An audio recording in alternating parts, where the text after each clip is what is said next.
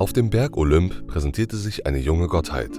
Sie war die Göttin des Frühlings und ihre jugendliche Schönheit verzauberte die männlichen Gottheiten. Ihr Name war Cora, aber sie sollte besser bekannt werden als Persephone. Demeter, ihre Mutter, war überfürsorglich und schirmte das junge Mädchen vor den olympischen Göttern ab. Sie wollte, dass ihre Tochter ihre Reinheit und ihre Jungfräulichkeit bewahrte, so wie es auch die Göttinnen Athene, Artemis und Hestia taten. So hielt die Göttin des Ackerbaus Aphrodite und ihren Sohn Eros von ihrer Tochter fern. Die Götter der Liebe wollten keine weitere Gottheit im Olymp haben, die gegen ihren Einfluss immun war, und planten einen Weg, die junge Göttin anzugreifen.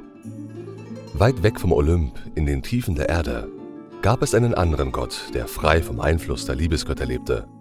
Sein Name war Hades, der Herr der Unterwelt.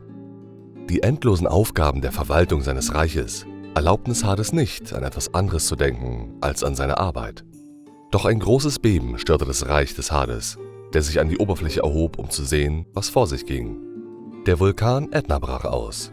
Ein Zeichen dafür, dass Typhon, das von Zeus gefangen gehaltene Ungeheuer besonders unglücklich war. Da hörte Hades eine süße Stimme, die aus einem nahen Wald kam. Im Wald sang Persephone, ohne zu merken, dass jemand sie beobachtete. Aphrodite und Eros bemerkten Hades Interesse an Persephone und wollten die Gelegenheit nutzen. Der Gott der Leidenschaft und der Liebe durchbohrte das Herz des Gottes mit einem seiner goldenen Pfeile, was in den Herzen der Menschen und Götter Begehren und Leidenschaft auslöste. Von der Leidenschaft verzehrt näherte sich Hades der Frühlingsgöttin, die seine Annäherung nicht spürte. Hades versuchte mit der jungen Frau zu flirten, aber sie wehrte sich. Ungestüm packte Hades seine Geliebte und die Erde öffnete sich, sodass er in sein Reich zurückkehren konnte. Mit der Göttin in seinem Arm stieg der Totengott durch einen Tunnel in sein Reich hinab.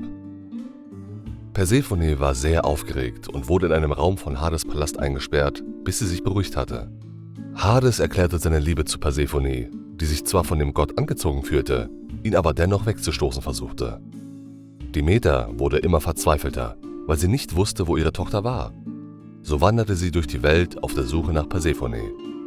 Nach langem Suchen fand sie eine der Nymphen, die früher ihre Tochter begleiteten. Sie erzählte ihr, wie Hades das Mädchen entführte und in die Unterwelt brachte, als sich die Erde öffnete. Demeter war wütend und wollte Gaia, der Göttin der Erde, nicht verzeihen, die durch die Öffnung der Erde eine Komplizin bei der Entführung ihrer Tochter gewesen war. Als Göttin der Landwirtschaft war Demeter für die Fruchtbarkeit des Bodens verantwortlich. Um Gaia zu bestrafen, beschloss sie, das Land unfruchtbar zu machen. Die Göttin weinte, weil sie ihre Tochter vermisste, und aufgrund der großen Traurigkeit, die sie empfand, begann sie ihre Aufgaben zu vernachlässigen. Zeus begann sich Sorgen um die Situation des Planeten zu machen denn wenn Demeter ihre Aufgaben nicht mehr erfüllte, würde das Chaos die Welt übernehmen. Der große Gott versuchte Demeter zu überzeugen, zu ihren Aufgaben zurückzukehren. Aber sie sagte, dass die Welt unfruchtbar bleiben würde, bis sie ihre Tochter zurück hätte. Zeus versicherte, dass Persephone aus der Unterwelt befreit werden würde, solange sie sich nicht von einer Frucht aus der Unterwelt ernährt hätte. Auf Zeus Bitte hin führte Hermes Demeter in die Unterwelt. Schließlich war er der Leiter der Seelen und kannte die verschlungenen Wege, die zum Reich des Hades führten. Die Göttin traf ihre Tochter genau in dem Moment, als sie Granatapfelkerne aß, die ihr der Herr der Unterwelt angeboten hatte. Nachdem sie die Frucht gegessen hatte, verwandelte sich Persephone und wurde die Königin der Unterwelt. Demeter tadelte ihre Tochter dafür, dass sie zugestimmt hatte, die von einem so bösen Wesen angebotene Nahrung zu essen. Persephone sagte, dass ihr Mann gar nicht so schlecht sei er behandelte sie mit Respekt und liebte sie aufrichtig. Zu allem Überfluss würde sie dort eine wahre Königin sein. Demeters Herz fühlte einen starken Schmerz und sie begann zu weinen. Gerührt von der Traurigkeit seiner Schwiegermutter, schlug Hades einen Handel vor. Persephone würde einen Teil des Jahres in der Unterwelt verbringen und den anderen Teil mit seiner Mutter an der Oberfläche. Nachdem der Handel besiegelt war, kehrte Persephone mit ihrer Mutter an die Oberfläche zurück. In der Erde, die unfruchtbar war, sprossen viele Blumen. Die Ernten waren wieder üppig. Doch die Zeit der Begegnung zwischen Persephone und Demeter lief ab und die junge Göttin kehrte in die Unterwelt zurück, um ihren Mann wiederzusehen. Demeter war verzweifelt, ihre Tochter gehen zu sehen und vernachlässigte deprimiert wieder ihre Aufgaben.